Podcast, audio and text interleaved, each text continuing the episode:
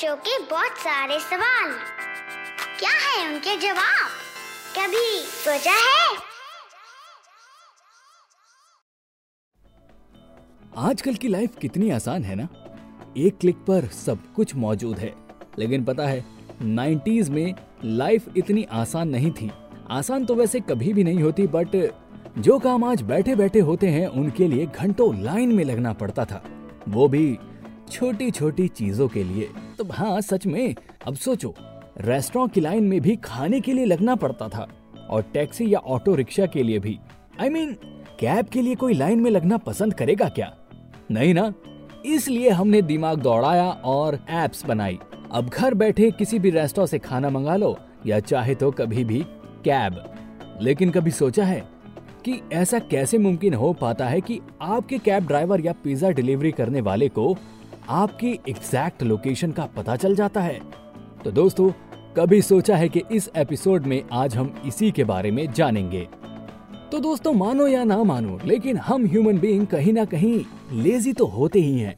हाँ जानता हूँ आपको ये लेजी शब्द पसंद नहीं है और आप अपने आप को ये कहलवाना नहीं चाहते। लेकिन सच्चाई तो यही है ना?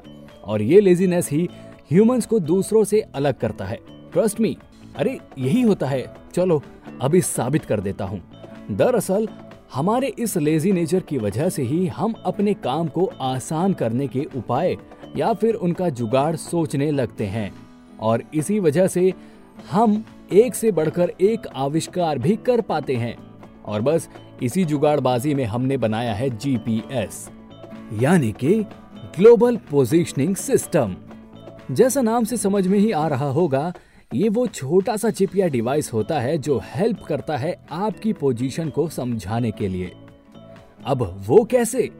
वो ऐसे कि जीपीएस वर्क करता है सैटेलाइट की मदद से। जी हाँ आर्टिफिशियल सैटेलाइट। मैं चाँद की बात नहीं कर रहा। वो सैटेलाइट जो हम स्पेस में लॉन्च करते हैं।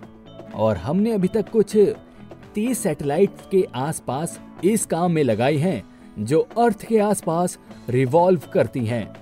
जिनका ऑर्बिट लगभग सोलह हज़ार माइल, यानी कि अट्ठाईस हज़ार किलोमीटर का है, और ये सैटेलाइट दिन रात 24 घंटे काम करती रहती हैं।